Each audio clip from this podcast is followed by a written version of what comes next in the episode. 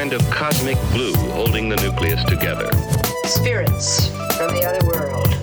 Like magic sorcery, to me it's nothing but fairy tale mumbo jumbo.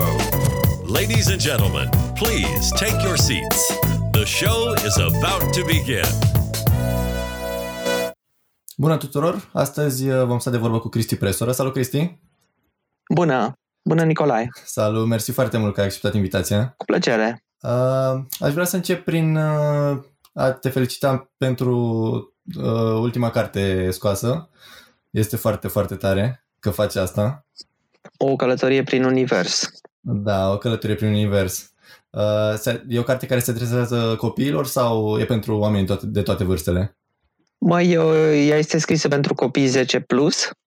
Uh, cred că o să citească și părinții, că la un moment dat copiii o să citească și o să vrea să afle mult mai multe și atunci uh, și părinții vor vrea să știe. Dar uh, e informații și pentru oamenii mari. Adică dacă vrei să știi lucruri esențiale despre sistemul solar, despre galaxii sau lucruri interesante, lucruri puse în ordine, e cam pentru toate vârstele până la urmă. Mm-hmm. Am înțeles. Deci uh, scopul ăsta ar fi să introducă cumva copiii în lumea asta a științei, să-i facă curioși. Absolut. Și să, și să ordoneze puțin, pentru că e clar că, știi, abundăm de știri și de informații de știință, știi? Le punem cam de avalma, știi? Pe când eu cartea am structurat-o pe, să spunem, planetele sistemului solar și am discutat fiecare planetă pe ce este în afara sistemului solar și am discutat cazuri diferite. Deci am și ordonat informația. Am înțeles. Am înțeles. Uh, cum ai fost tu la școală? Vreau să-mi povestești un pic. Dacă îți mai aduce aminte, cum au fost zilele tale de școală? La liceu, la general, în general? La, la școală, încep, începem cu școala generală. Sunt foarte curios cum a început să-ți placă fizica, de unde a plecat totul? Sau, mă rog, de fapt, atracția asta pentru știință în general, nu neapărat doar pentru fizică. Uh, atracția pentru știință n-aș putea să zic cum a început, pentru că cred că mai întâi a început atracția pentru matematică. Pentru că eu în clasa a 5 am avut un profesor de matematică foarte bun.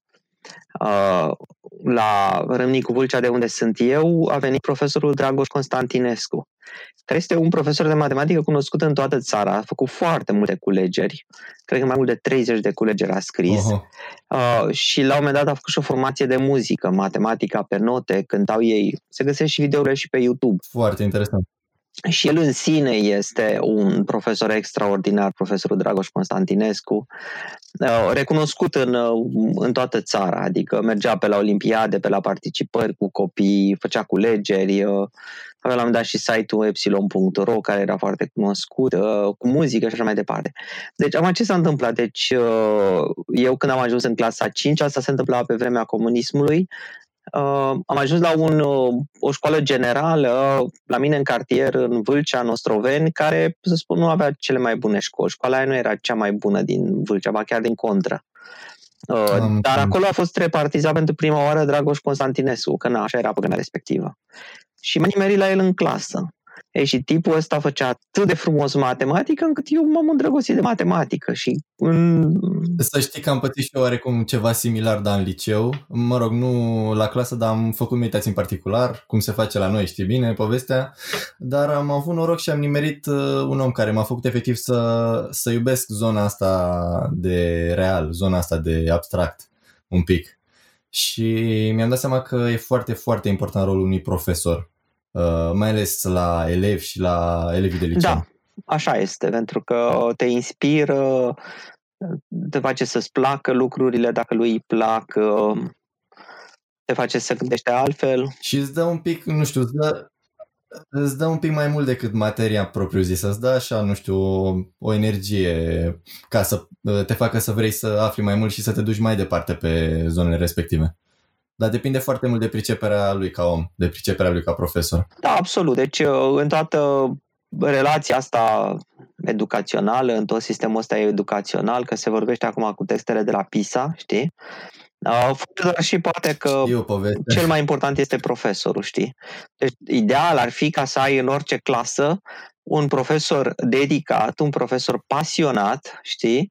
Uh, și un profesor care să nu fie încurcat. Cel puțin un Să profesor, nu fie încurcat de, de sistem, da. știi? Adică profesorul ăla să aibă libertatea de a face lucrurile care cred el că sunt utile elevilor, deci să zică, domnule, și ceva nu fac chestia aia din manual, fac altceva, știi? Exact, exact. Uite, am întâlnit foarte mulți profesori care au, care au uh, dorința asta de a face și de a învăța elevii, dar nu sunt, nu sunt lăsați de programă, de exemplu, sau de materia propriu, cum e structurată.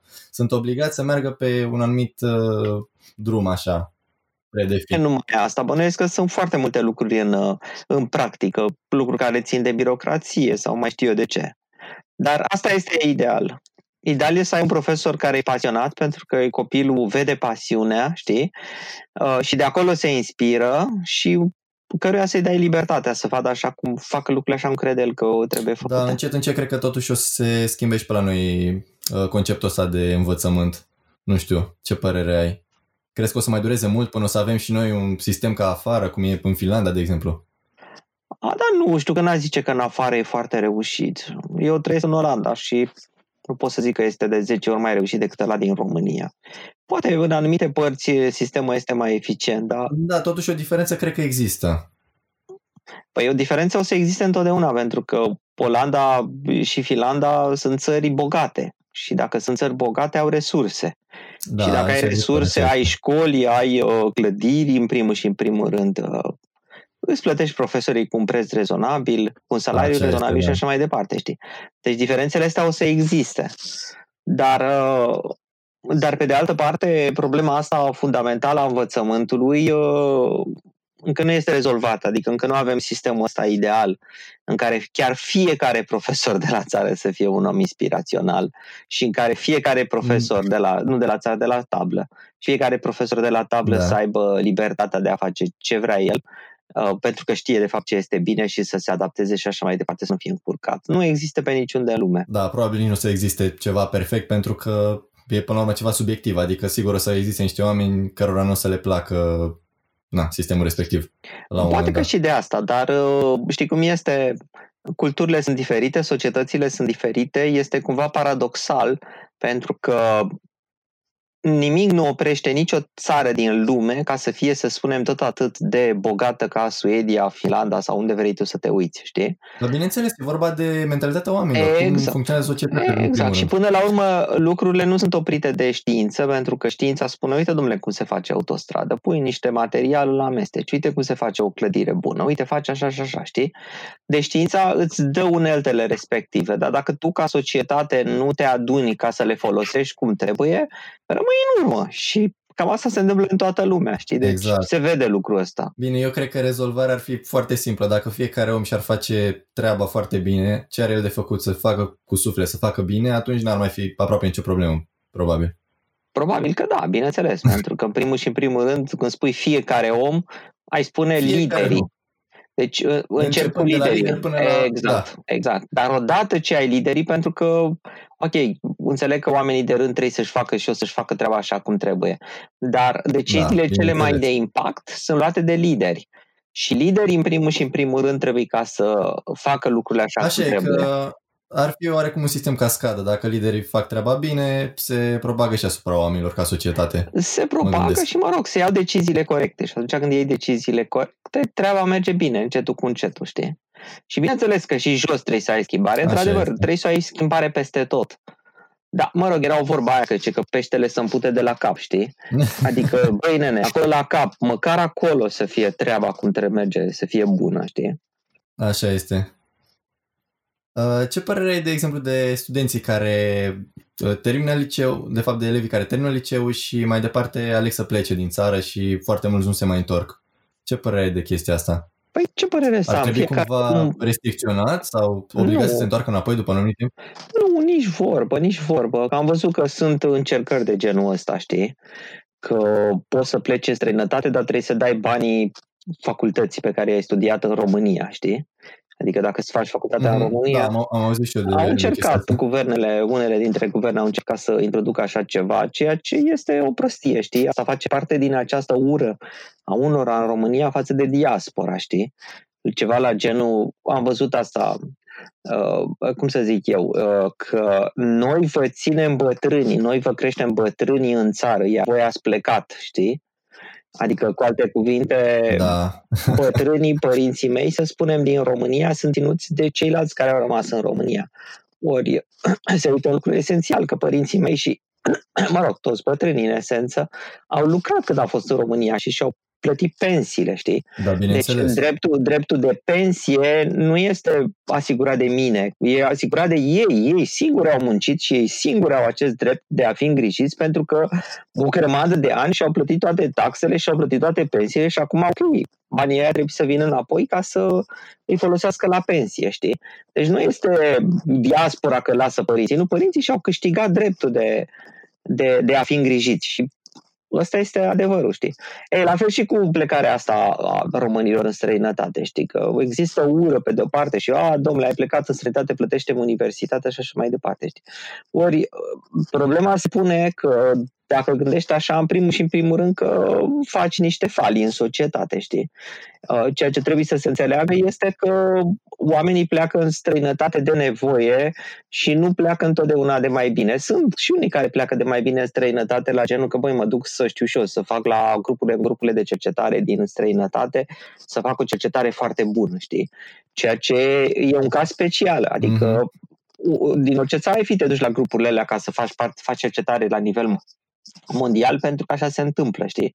Dar foarte mulți pleacă străinătate pentru că, băi, nu reușesc să-și găsească un job potrivit în România, nu reușesc să se caleze și atunci își găsesc în străinătate, nu reușesc să facă suficient bani în România și atunci pleacă în străinătate, știi? Deci, practic, cum să zic eu, diaspora rămâne cumva tot așa. Sunt frații noștri ăștia din diaspora care au ales să facă un alt drum, știi?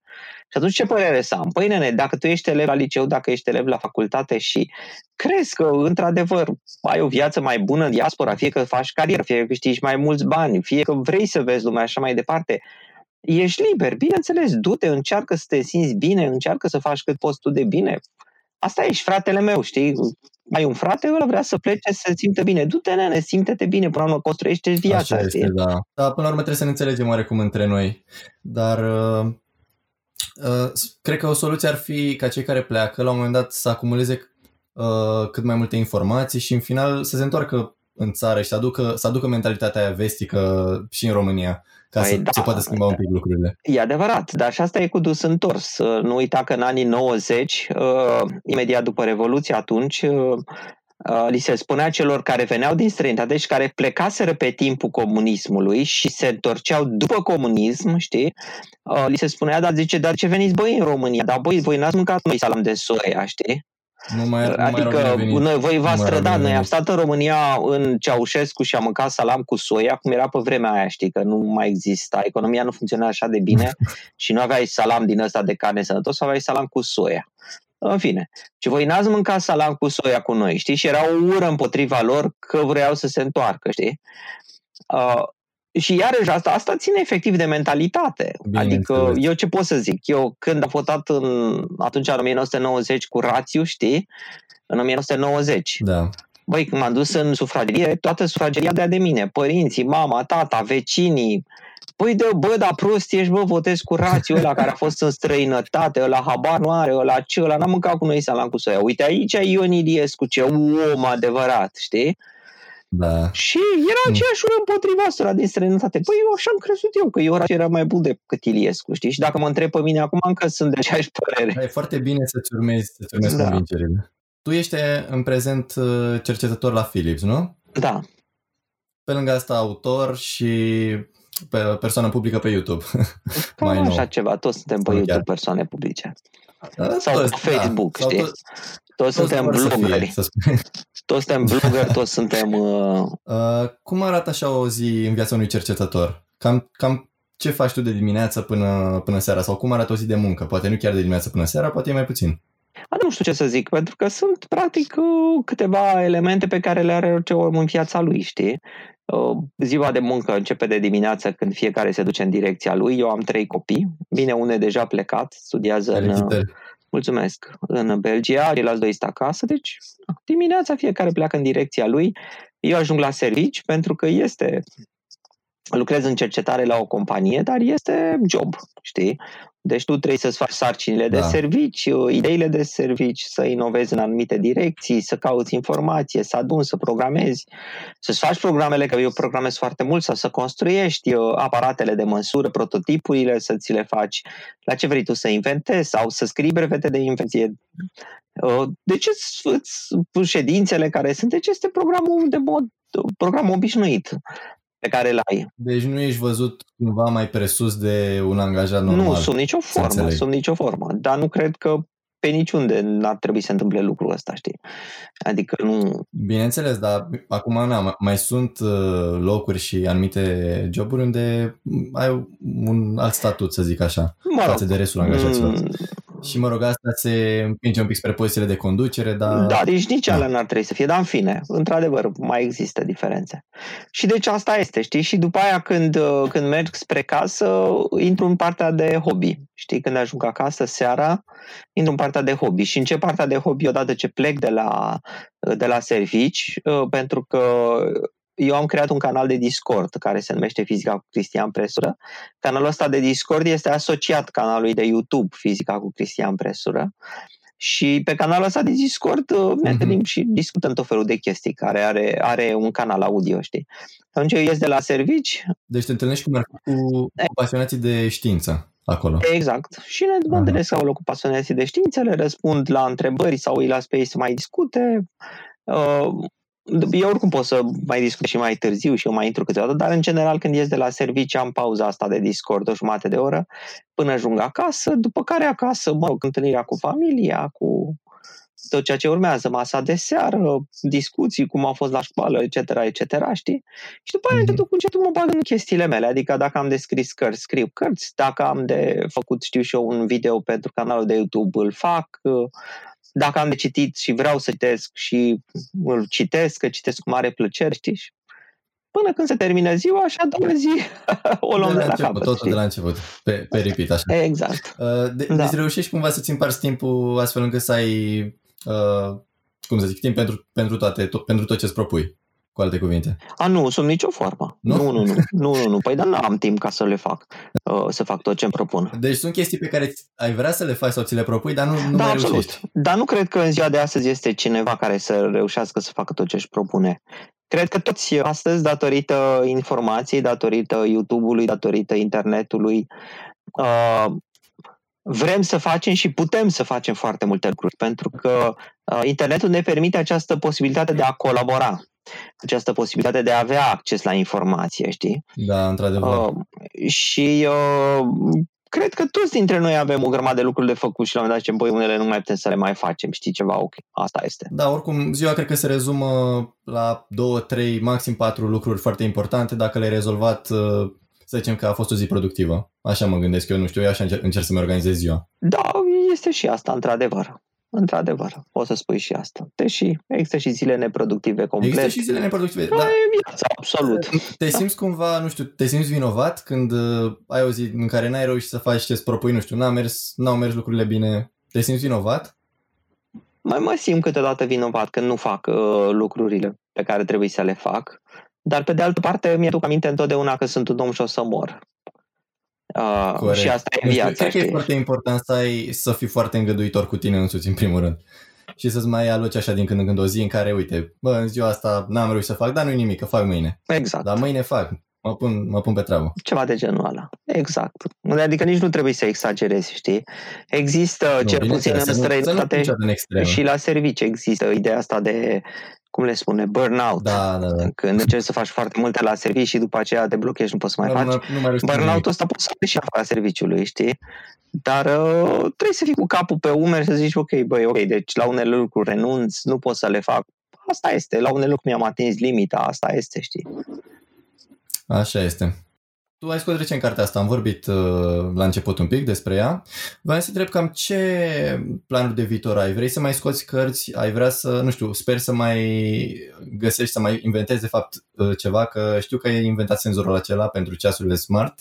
Mi s-a părut foarte interesant. Te-am auzit vorbind despre el în uh, diverse interviuri și eram curios ce planuri de viitor ai, ce perspective?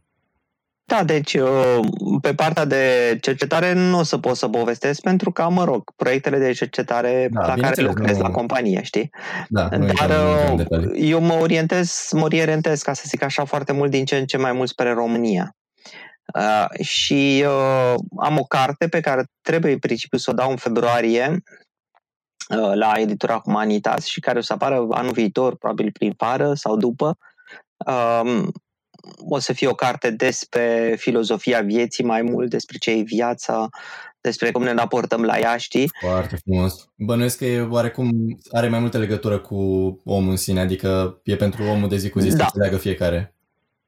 Da, da, deși și acolo o să fie și lucruri mai avansate, dar în fine, asta e. Da. Uh, și uh, deci sunt cărțile pe care le scriu. Uh, am istoria fizicii din România, care a fost finalizată, dar pe care trebuie să o pun. Uh, după care am alte proiecte de cărți pe care le-am început și uh, pe care trebuie să le continui. Deci hai să zic așa că oricum cărți am de scris și o să le scriu.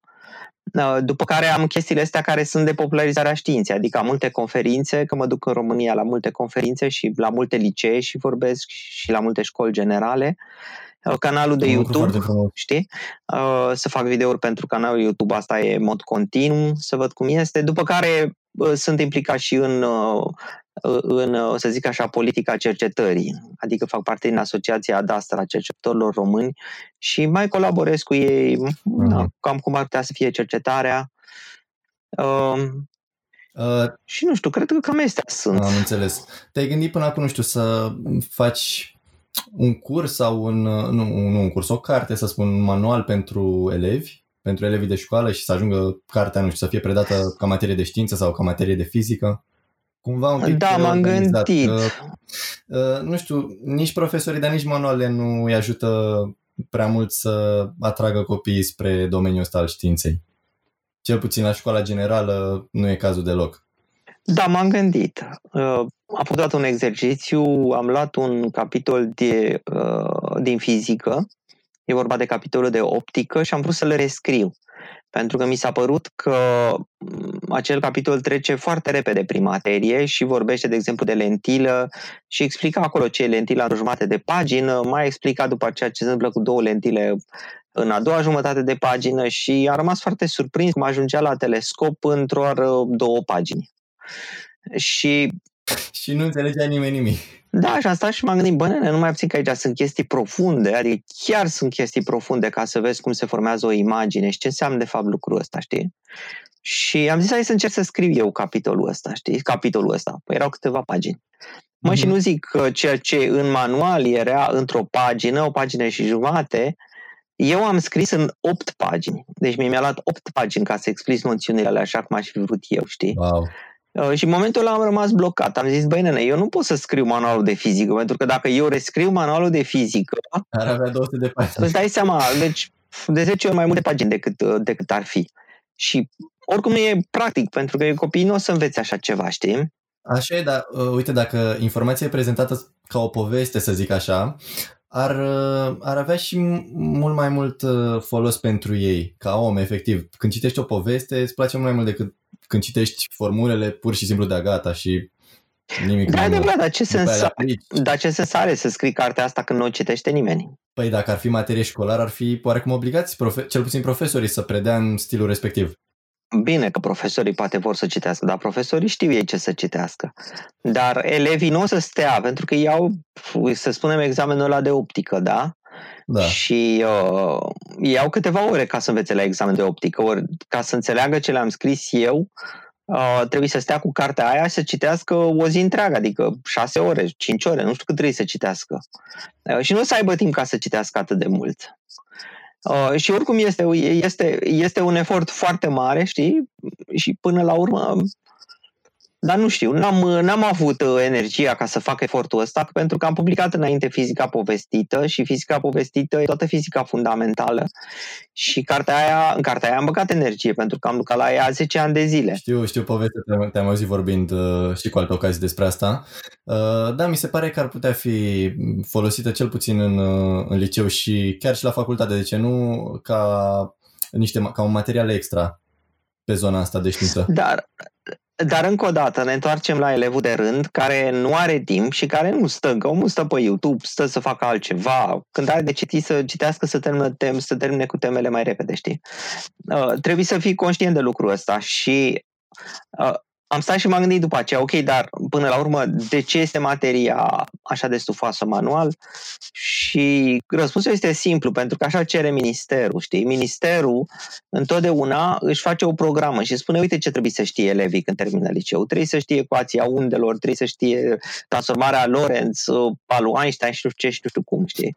Și cei care scriu manualele încearcă să bage cât pot de mult informația asta și să o condenseze cât pot de mult. Și practic practic ei, nu e vina lor că ei fac manuale așa, ci e vina ministerului pentru că cere foarte mult, știi? Așa, e oarecum o risipă de informație, că până la urmă nu cred că sunt nici măcar 1% din elevii care termină liceu și știu sau au rămas cu mare parte din absolut, informațiile astea. Absolut, absolut. Și atunci, dacă vrei ca să fie efectiv, uh, se discută în România de așa numită reformă curriculară, știi? Cum să schimbi, să schimbi manuale și ce să pui și așa mm-hmm. mai departe.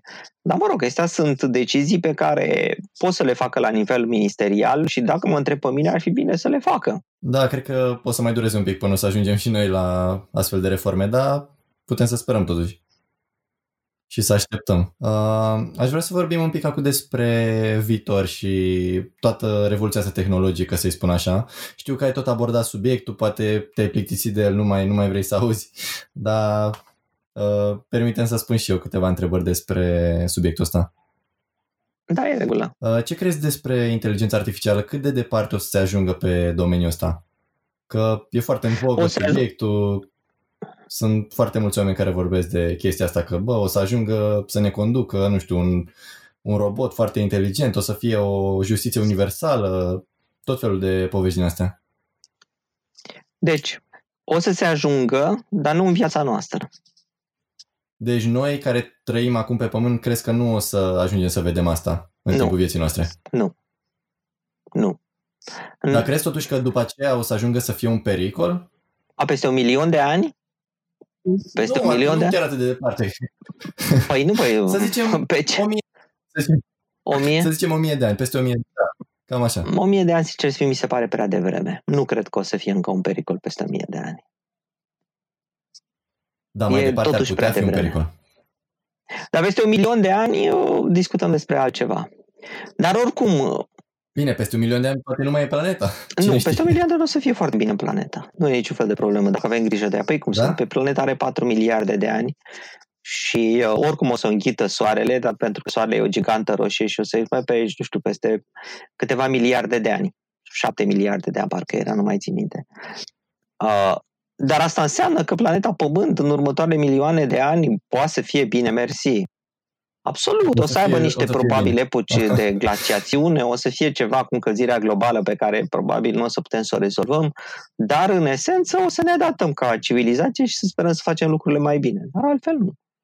Nu. Deci crezi că problema asta cu încălzirea globală n-ar putea fi rezolvată așa ușor? Cel puțin în următorii ani. E clar, dar asta se știe că problema cu încălzirea globală nu se rezolvă așa de ușor.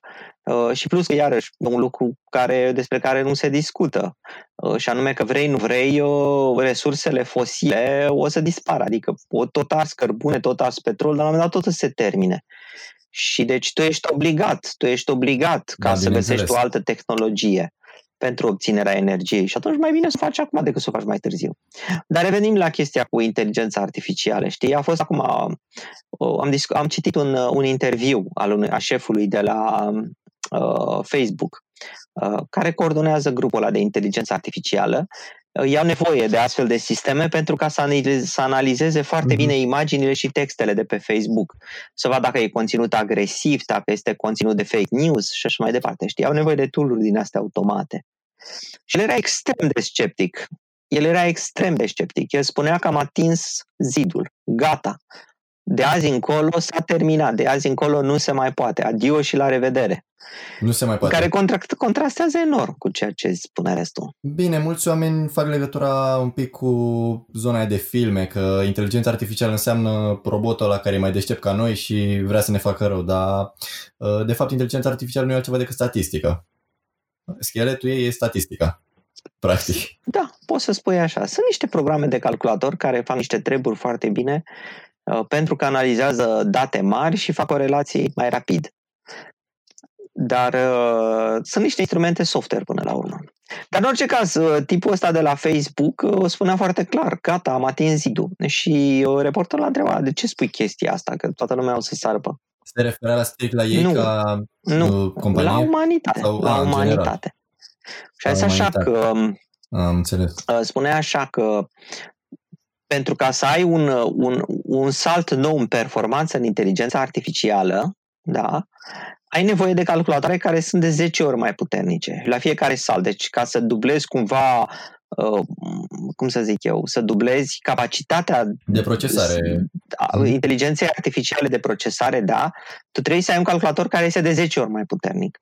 Și tu poți să faci lucrul ăsta cât ai bani, dar la un moment dat nu mai ai bani, adică deja umpli o fermă întreagă de servere și ai dat milioanele de euro pe care le-ai dat și ți-ai atins maximul de inteligență artificială și pe urmă nu mai ai bani ca să mai crești, pentru că nu mai ai calculatoare așa de puternice și nu-ți permis să mai dai de 10 ori mai mulți bani ca să obții de 10 ori mai multe calculatoare. Pentru știi? că nu mai merită rezultatul final, până la urmă. Să dai Nu, atâția bani. merită, te, te oprește economia. Deci Mhm. mm-hmm. spune așa în esență, inteligența artificială, ea teoretic poate progresa.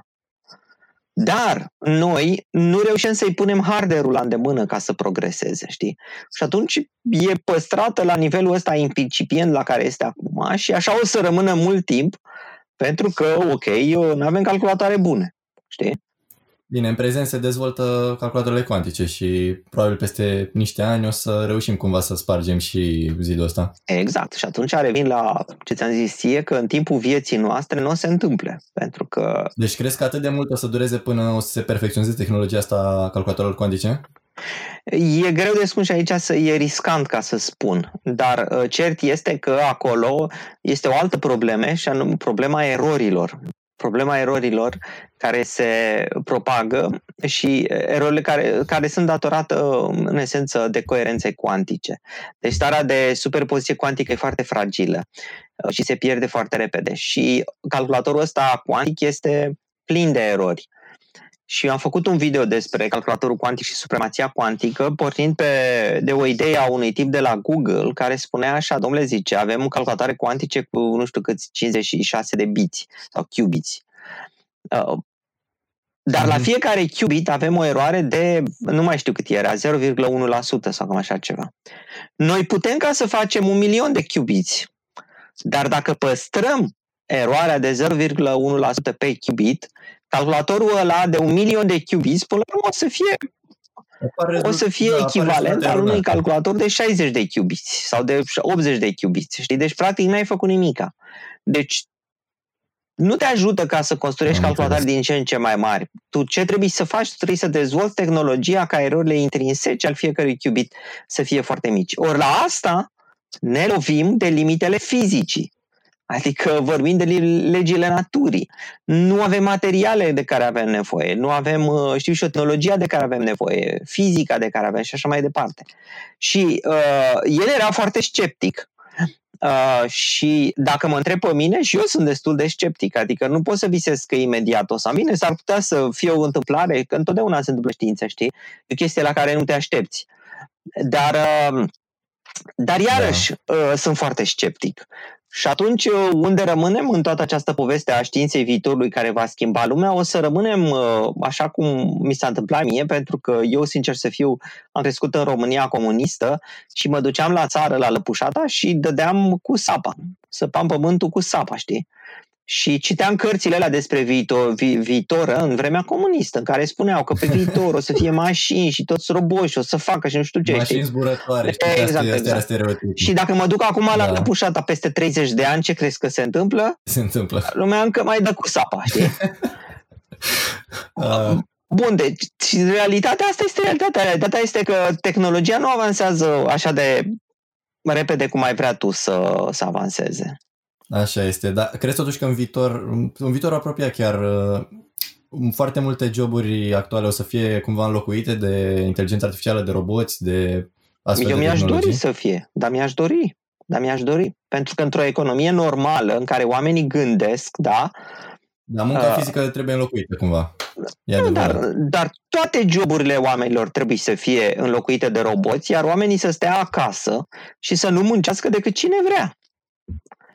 Omul trebuie să Asta spună, într-o "Băi, societate nene, foarte îndepărtată. deci, băi, nene, știi ceva, roboții muncesc pentru noi, da, de mâncare, mă uit la film, mă plimb, vizitez, mă simt bine. A, că mai vreau eu să mai muncesc, Gheorghe, vrei să muncești? Da, mă, cum să nu uite că adică... Adică- du și muncește, mai construiește niște roboți sau niște Cum ar fi colonii. să faci, să faci doar lucrurile care îți plac. Absolut, absolut, știi?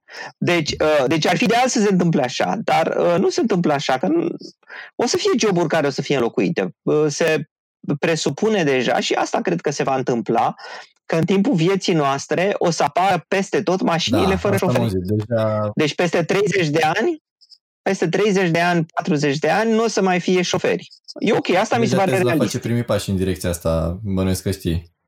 Oarecum, da, Da. cu pilot automat. Uh, și, Exact. și totuși uh, să ne întoarcem la problema oamenilor în viitor. Mă gândeam, nu o să apară problema asta de suprapopulare? Mai ales dacă, să zicem, oamenii nu, nu vor mai fi nevoie să muncească atât de mult. Dacă sarcinile astea o să fie înlocuite de roboți. Deci, în țările bogate, în țările bogate, uh, populația nu crește. Asta este surpriza. Surpriza este că este, când omul este bogat, el nu va vrea să mai facă 10 copii. Spune, băi, nene, copiii sunt greu de crescut și așa m-am ars cu doi copii. Mi-ajung doi copii, adio și la revedere. Păi, dar ce, mă pun să le Deci, deci, cumva se- povești în fiecare seară, să stau de ei să le spun Cumva se povești. Păi, Ce menține- sunt eu? Știi? Da, cumva se menține un nivel constant, să înțeleg. Absolut. Absolut. Și totuși crezi că o să fie nevoie de, uh, nu știu, colonizarea altor, alt- altor planete, cum uh, visează Elon Musk, de exemplu? Păi el poate să viseze, dar momentan nu este nevoie să colonizeze alte planete. Momentan, dacă mă întreb pe mine, eu așa cred, toată, lume, Mhm. toată lumea de pe pământ poate să trăiască s- sănătos, dacă vrem lucrul ăsta, da? Pentru că avem resurse de mâncare, chiar dacă suntem 10 miliarde de oameni. Avem resurse de mâncare, avem resurse de energie. Bine, cu fosile trebuie să le locuim cu altceva, cu eoliene, cu solare și așa mai departe, știi? Da, Deci, uh, trebuie, trebuie lucrurile la, Uh, la uh, capitolul ăsta neapărat. de- de- lucrurile esențiale le ai ca să ai pe pământ o viață îndestulată. Deci nu te obligă nimeni să spui, bine, trebuie să mă duc pe Marte, că știi ceva, ne dăm aici cu ciocanele în cap, că nu mai găsim de mâncare. Nu, mâncarea se poate produce, nu e niciun fel de problemă. Avem tehnologie, uh, se vorbește deja de agricultura asta intensivă, bine, foarte mulți o critică, că spun, băi, nene, păi, dar de ce face roșiile alea care n-au niciun fel de gust, știi? Ceea ce în mare parte e adevărat, că multe dintre roșiile astea noi nu au gust. Dar roșiile astea le avem tot timpul anului, știi? Deci le ai și iarna. Le... Așa e. Adică un, Dacă un nu-ți avantaj convine, este nu le totuși. cumpăra, știi? Corect. Și aștepți doar ca să vină, mă rog, când vine vremea roșilor și să le mănânci pe alea naturale și să plătești de 5 ori mai mult, că la naturale îți dai seama, costă, știi? Dar ce vreau să zic este că avem tehnologia de a produce mâncare uh, și putem toți să fim bine mersi pe acest pământ dacă, ăsta este marele dacă, știi? Dacă suntem în stare, dacă suntem în stare să ne alegem liderii. Păi dacă noi ne alegem niște lideri tâmpiți, degeaba avem democrație, știi? Păi, nene, toți ăia sunt care ne ard și păi, n-au făcut niciun fel de treabă așa, știi?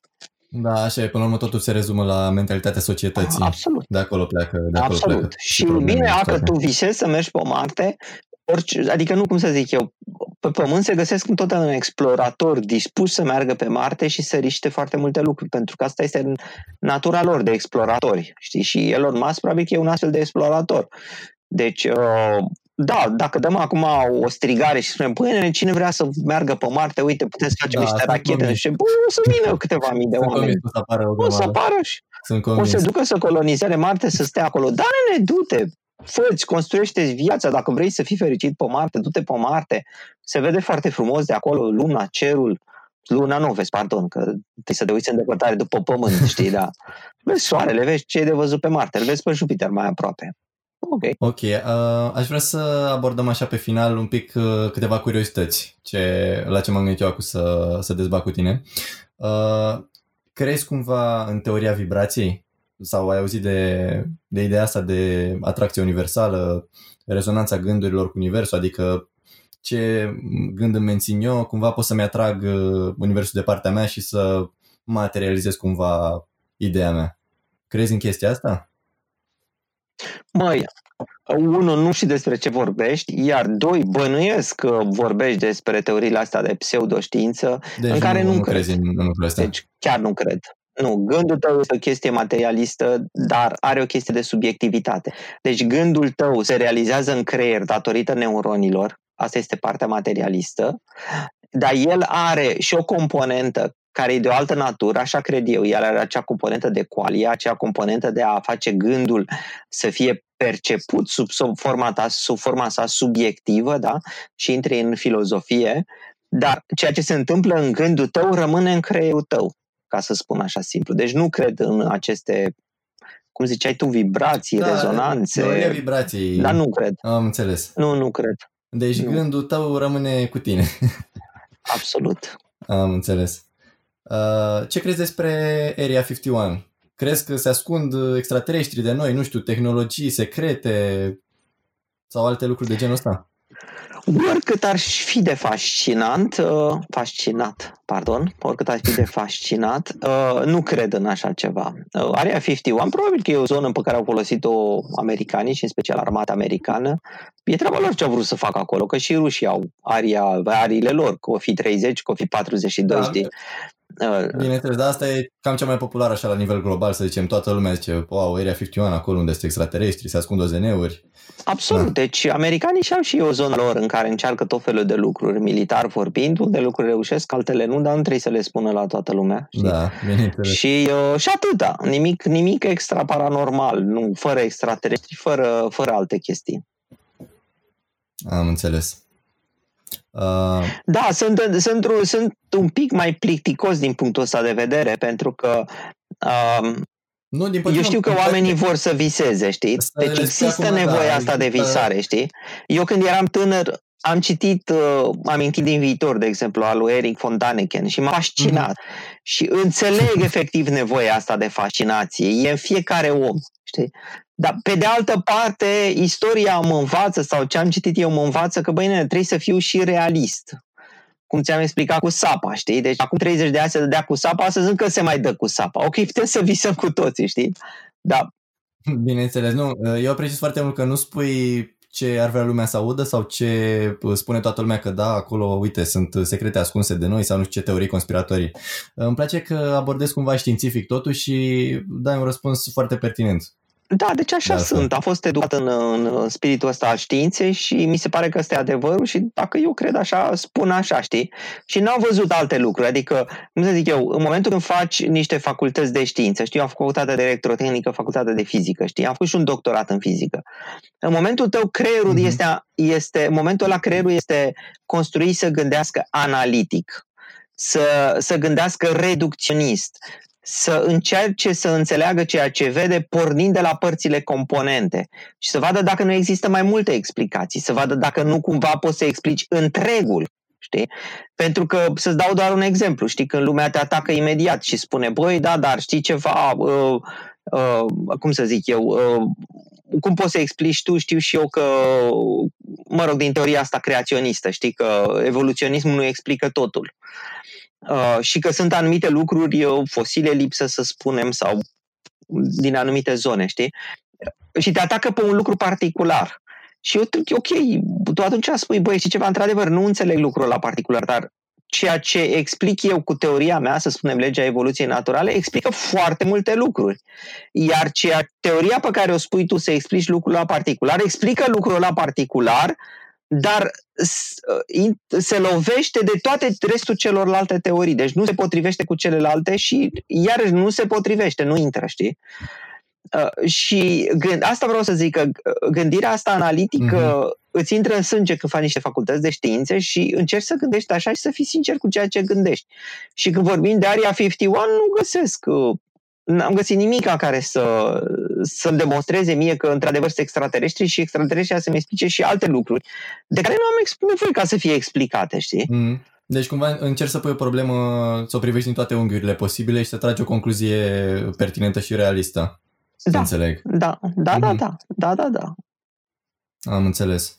Uh, ai avut vreodată un eșec care, nu știu, să se să pare de fapt un eșec, dar de fapt mai târziu să se transforme într-un succes? Sau să te propulseze cumva spre un alt succes? A, nu știu ce să zic, pentru că pe de parte am avut eșecuri și am eșecuri zi de zi. Uh, și nu cred că pot să dau un exemplu de un eșec care să se transforme într-un, într-un succes. Uh, știu că am fost odată la o chestie de asta de, de psihologie, erau apropiații ei de yoga uh, și spuneau așa că zice, în slăbiciunea ta îți găsești cea mai mare putere. Așa este. Și mi s-a părut conceptul ăsta foarte interesant, știi, în slăbiciunea ta. Deci, pentru că de multe ori când sunt singur față-față cu o problemă, Uh, și îmi e foarte greu că sunt singur pentru că îmi dau seama că ceilalți nu o înțeleg suficient cât să mă ajute pe mine și atunci eu sunt cu adevărat singur în problema aia, știi?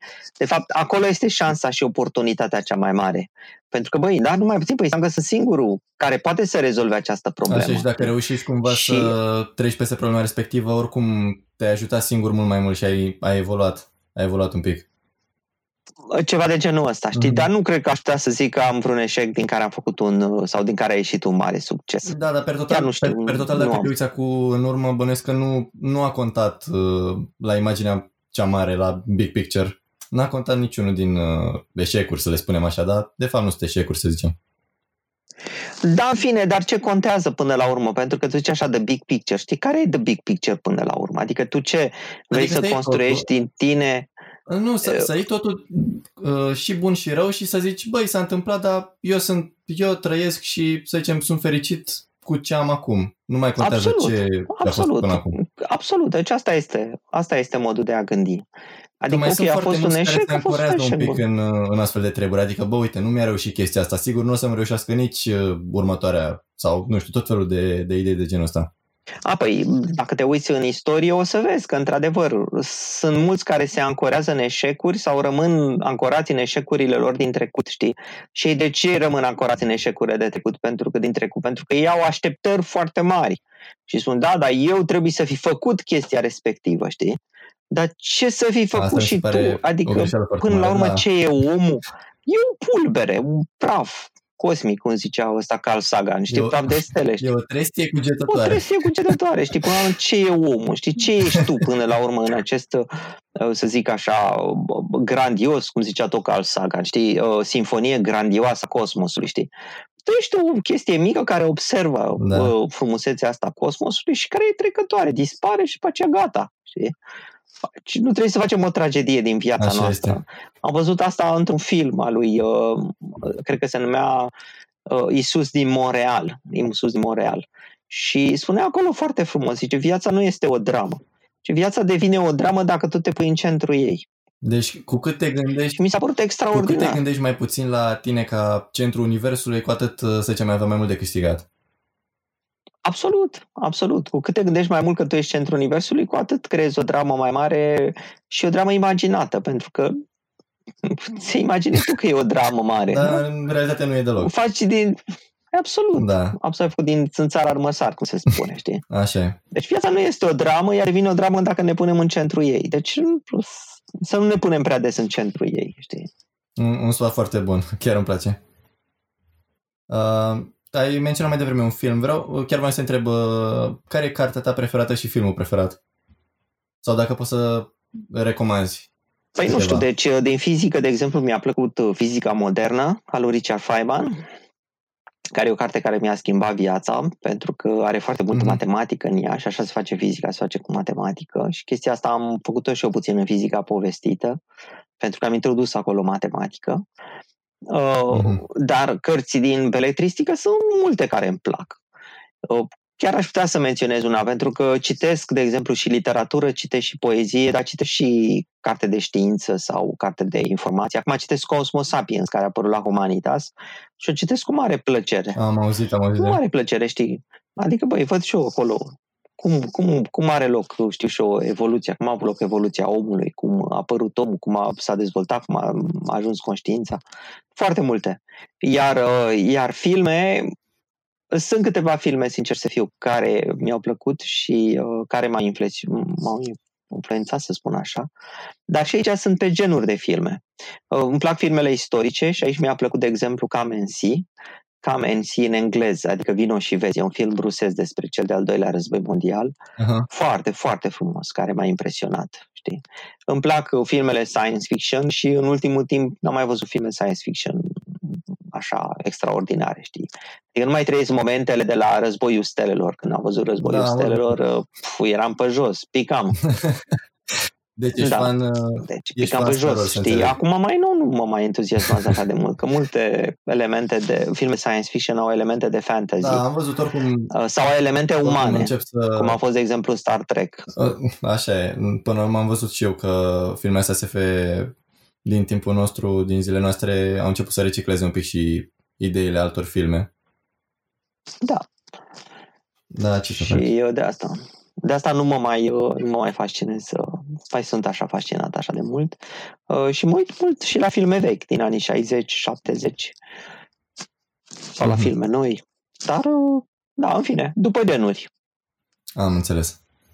Ok, ai cumva vreun citat preferat sau vreun, uh, nu știu, o bucată de text care ți-a rămas în minte și chiar te-a impresionat sau te-a influențat cumva până acum?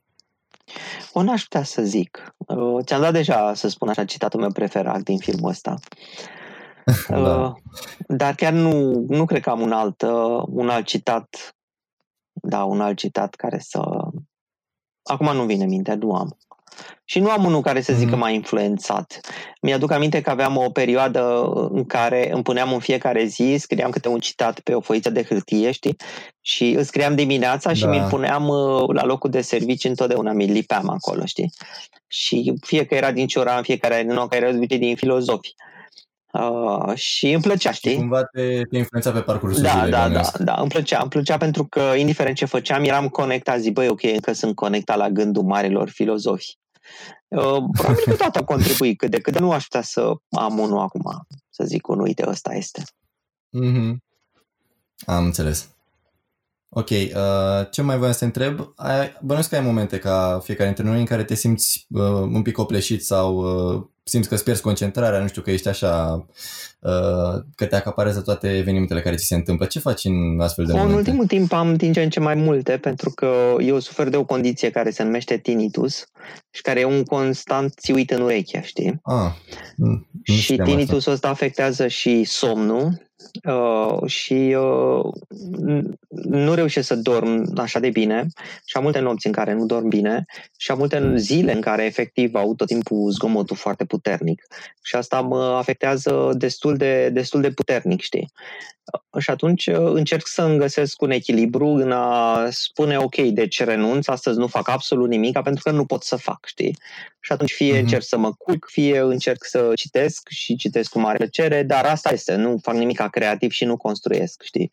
Pur și simplu mi-aduc în energie și sper într-o zi următoare care o să fie mai, uh, mai bună. Uh, Deci, cu alte cuvinte, accepti și... renunț. A, Da, este o renunțare, știi? Deci este o renunțare. La un moment dat spui, băi, ok, deci am ajuns la punctul ăsta în care fizic uh, nu mai pot să mai fac anumite lucruri uh, pentru că uh, și renunț să le mai fac. Ok, asta este, cum ți-am zis, suntem oameni și suntem oameni. Știi, nu suntem super zei sau mai știu eu ce, știi? Așa Trebuie e. să ne, ne acceptăm uh, limitele respective, știi? Da, cred că asta e soluția, să accepti că atât ai putut și poți să faci mai bine pe viitor.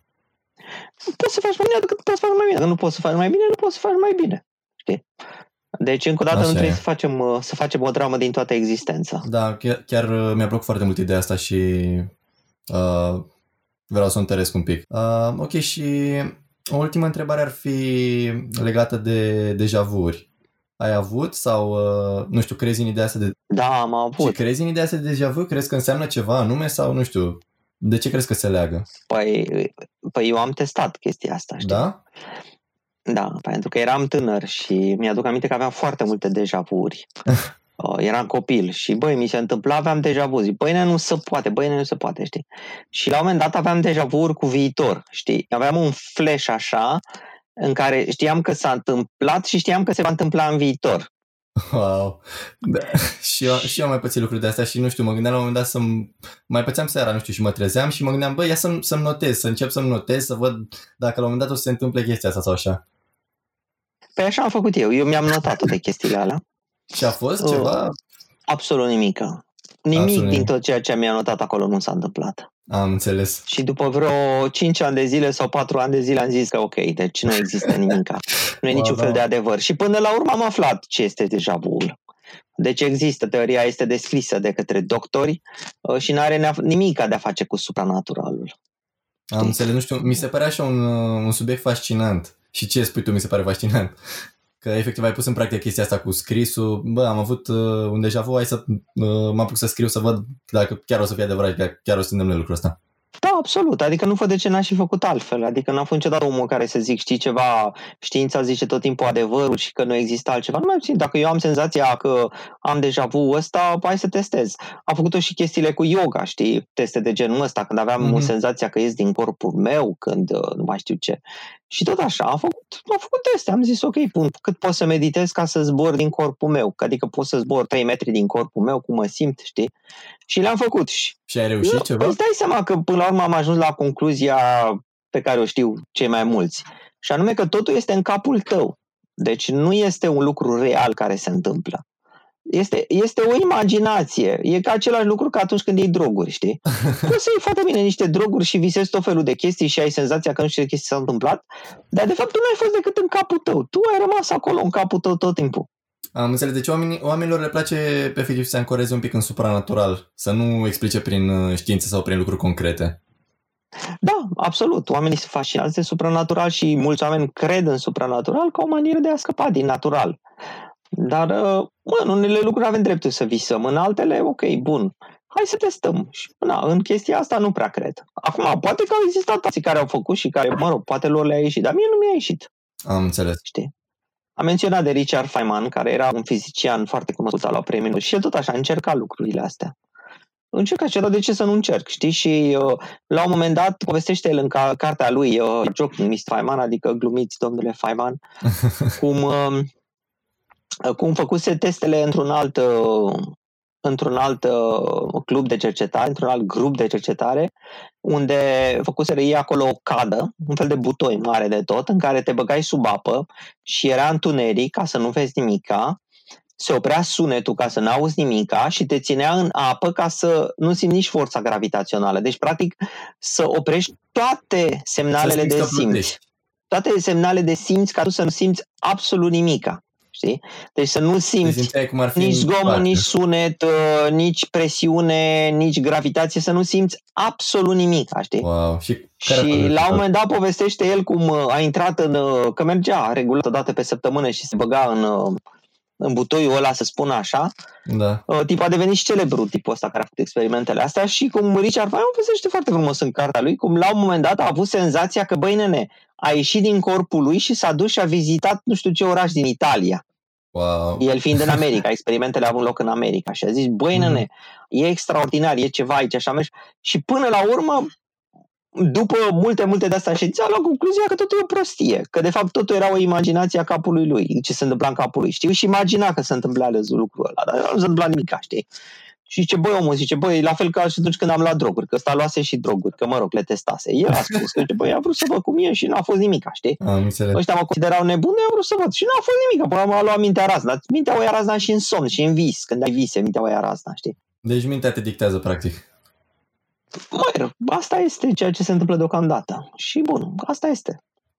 Răspunsul este punct. Nu există supranatural, cel puțin în chestiile astea. Sau, mă rog, eu nu cred că există supranatural în chestiile astea pe care eu le-am încercat. Poate că e în altele. Un răspuns prompt care îmi place foarte mult, că ai uh, demontat cumva miturile astea. Să le spunem așa. Da, să spunem așa, pentru că nu pot să demontez. Asta nu e o demontare, asta este o relatare Da, e- sinceră a o- ceea ce a trăit cineva. Da, până la urmă nu se bazează pe dovezi științifice, dar îmi place că ai opinie clară în legătură cu astea. Păi, Cristi, uh, îți mulțumesc foarte mult că ai acceptat invitația și că am stat de vorbă un pic a- în podcastul ăsta, în episodul ăsta. Bine atunci. Și eu mă bucur că am stat de Și- vorbă. Ți și ție o zi frumoasă în continuare. Mersi, mersi foarte mult și succes, succes pe mai departe cu proiectele tale și sper să reușești și cu cărțile Bine, respective. mulțumesc. Să Și ne auzim să ne cu auzim bine. cu bine. Salutări și urări de bine ascultătorilor tăi. La revedere!